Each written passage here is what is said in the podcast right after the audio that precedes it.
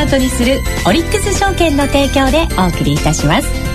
このコーナーでは話題の CFD についてその基礎から実践テクニックまでをシリーズでお送りしています。スタジオにはこのコーナーの講師国際テクニカルアナリスト福永博之さん。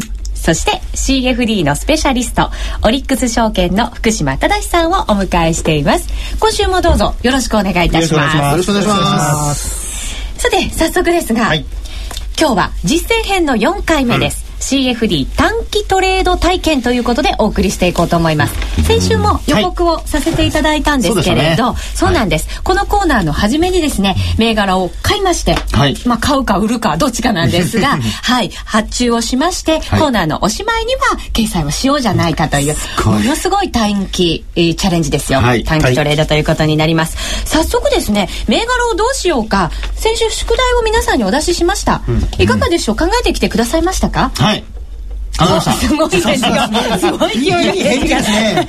何ですかいや、返事、返事だけじゃないんですよ。いや、失礼しました。国際テクニカルアナリシスです大変失礼しました。で、何ですか？いやいや、勢いだけでなんですけどね。いやいやで、銘柄は？ちょっと弱気になるといけませんね。はい。あの、銘柄はですね、はい。あの、まあ、できれば、できれば、はい。あの、まあ、今の時間帯取引やってるところで言えば、インドとかね、インドとかいいのかなと思ったりはしたんですけども。まあ、馴染みはありますよね、投資家の皆さんにもね。ただ、売買高とかね、考えますと、やっぱり、売買高多いとこがいいかなとかね。あと私は個人で先金物とかね。ちょっと動いてるものなんかだとね、そうですね。WTR の先物とか、そういうものなんかもちょっとね、今ちょうどやってるんで、動いててね、い。いんじゃないかなと思ったんですけど。まあ、あだこうだ言ってはおりますが、私、ダウに決めました。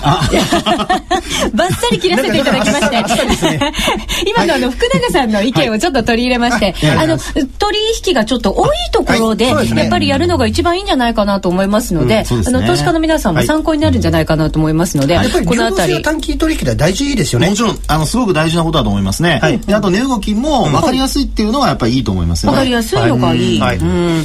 今晩のアメリカはどんな動きをするんでしょうね、うん、まあそれは早く考えないと。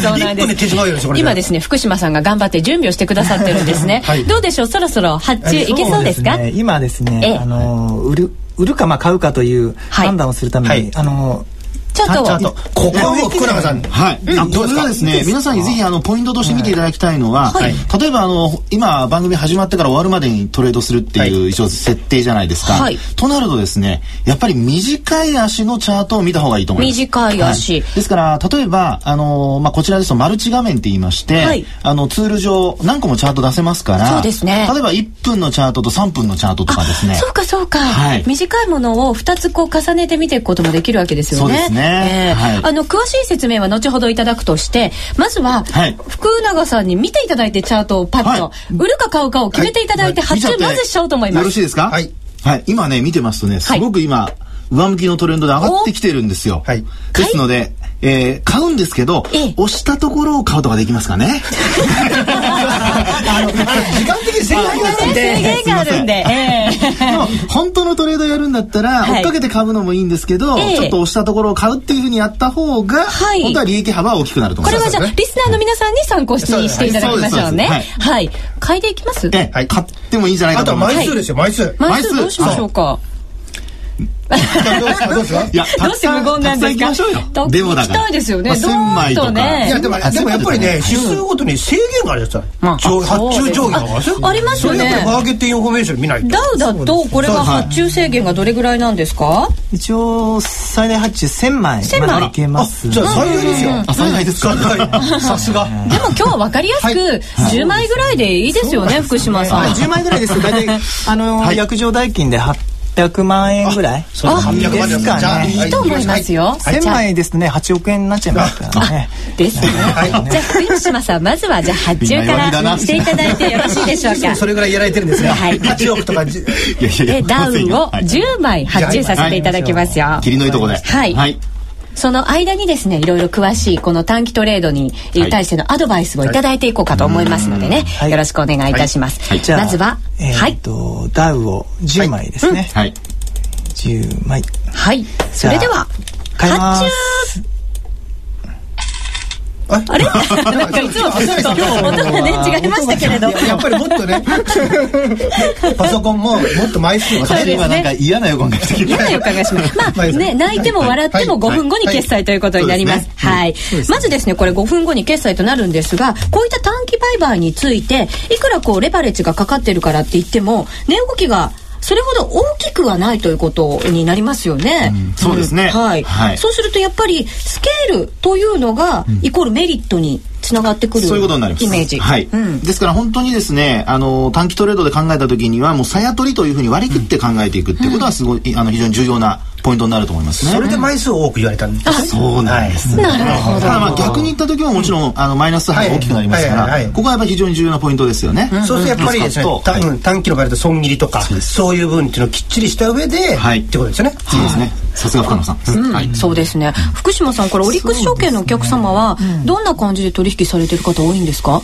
そうですね。今のところはやはり短期トレードもほぼその日のうちに、うん、まあ、手締まってしまうような、うん、あ売買がおおむねですね、うん、ななので次の日に持ち越しての売買っていうのはほとんど今のところないえー、状態です。結構短期で何回も何回もやるのか、ある程度持った上で何時間か持ってるそんなイメージはどっちなんですか、えー、まあ本当に数分でやらやられる方もいますし、はい、まあ数時間っていう単位でやられる方もいます、うん、えー、これ難しいかもしれないんですけれど、えー、平均的にその一人の方が大体何回ぐらいトレードを一日の間にされたりするんですか？それ人によってもう全然違います、もう一回やってもひるんじゃってやめちゃう方もいらっしゃいますし、えー、まあ、あのやられてしまったとかですね。でまあうまくいけばですね何回も何回もその日のうちにトレードをされる方もいますし、うんはい、またその当然値動きによってだと思います、うん、多い方だとどれぐらいやるんですか？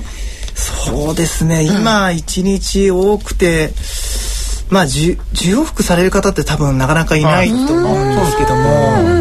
まあまだ。FX なんかに比べるとそこまでまだそこまでは。怖ってですか。そうですね。これやっぱり短期になりますからスプレッドもしっかり頭に入れておかないといけませんね。あとやっぱり短期になるとですねやっぱりテクニカルがやっぱり重要になるんですよね。重要だと思います。臨機応変にねやっぱり対応していかなきゃいけないと思いますから。最初にお話ししたようにあのその時のトレードに合ったやはりあのテクニカルなりあるいは時間軸ですね。それをあの持ってあのやられた方が売りとか買いのタイミングを逃さなくて済むとは思うんですけどね。基本的にはトレンドフォローでいいわけですよね。えー、そうですね。あの基本その長く持つとやっぱり金利がかかるというお話がありましたので、はいはい、それを考えればもうトレンドフォローをあのまあ一つ基本にベースに置いてトレンド押したところで買うっていうその方がいいと思いますね。それでね、うん、例えばその短期の場合ですとこの例えばオリックスの CF ですね、一分足が一番短い足ですよね。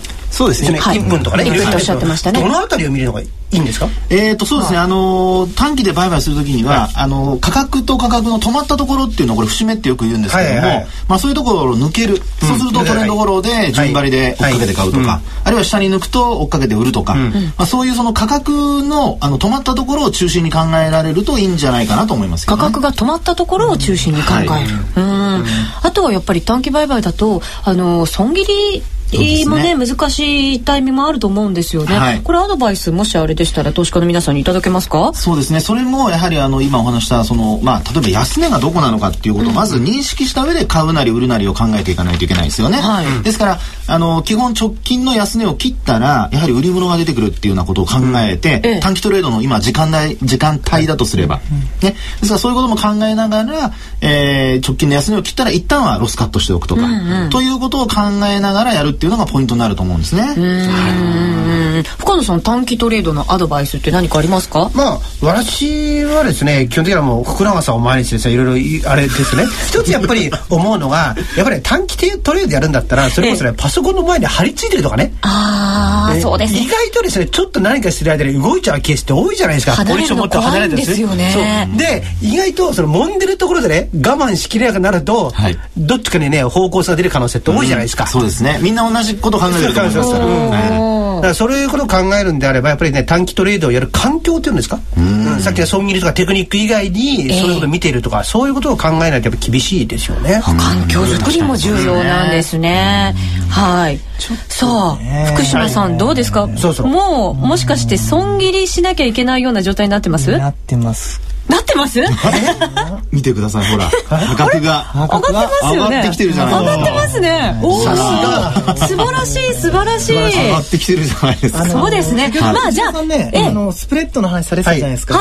でこの時間帯のあのダウのスプレッドがですねまあもともと入浴時間今やってないので、スプレッドが4ポイント開いていてですね、もう最初から4ポイント分あのマイナスになってしまってると。はい。なんで、あの、本当ならばですね、あの、夜中の、まあ、日本時間の夜中11時半以降、ニューヨーク開いてる開いてる時間帯であれば、スプレッドがにあの2ポイントになってるんで、今の時間帯って少し不利な状態なんですそうなんだ。もっと上がらなきゃいけなかったってことですね。わかりました。いや、それきついですね。そうですね。テクニカルな。それでは、あの、決済をしていこうと思います。福島さん、お願いいたします。ちょっと今損切りの言い訳を。損切り。そんな。今行きましょうか。はい、今行きましょう行きましょう。ほら、抜いてきた抜いてきた。おすごい。ほら、利益が出そうな水準に。出たんじゃないですか、福島さん。もしかしたら出たかもしれない。それではじゃあ、福島さんから早速、結果発表をしていこう、いただこうかなと思います。もうリアルタイムですぐに報告書が出来上がりますのでね。報告書のところで取引利益報告書っていうのを開いていただいて。はい。4ポイント分。はい。さあ、いかがでしょうか？福島さん。今結果を見てくださっています。利益が出ましたでしょうか？もう一度 ちょっとちょっと楽しませます。楽しませい。い。んです。私が避難を浴びれば。でもこれやっぱりスプレッドも時間によっては違うっていうのはやっぱり参考になりますよね。そうですね。短期トレードなんかやる場合ねやっぱり条件がいいところでやった方が勝ちやすくなりますよね。はいさあいかがでしょうか福島さん出ましたか？えー、出ました出ましたねはいはいそれでは結果発表、はい、お願いいたします。えー、っと、8675ドルで買ってます。はい。はい、えー、売りも同値ですね。ああ。8670。じゃあ手数料分だけ。えっ、と手数料がですね、価数、あのございませんので、スプレッド分だけです。スプレッド分だけですね。プラマイゼロということで。さすが。じゃあこれはよかったということでよろしいですか？年目役所ということで。ありがとうございました。本当おしめで帰って言いましたからね。そうなんですよね。それができればもっといい結果になってたかもしれません。ということで今週も時間になってしまいました。どうぞ参考になさってください。ザ CFD10 回目短期トレード体験をお送りいたしました。福永さん、福島さん、今週もありがとうございました。ました。このコーナーはネットトレードをスマートにするオリックス証券の提供でお送りしました。CFD ならオリックス証券。オリックス証券からのお知らせです。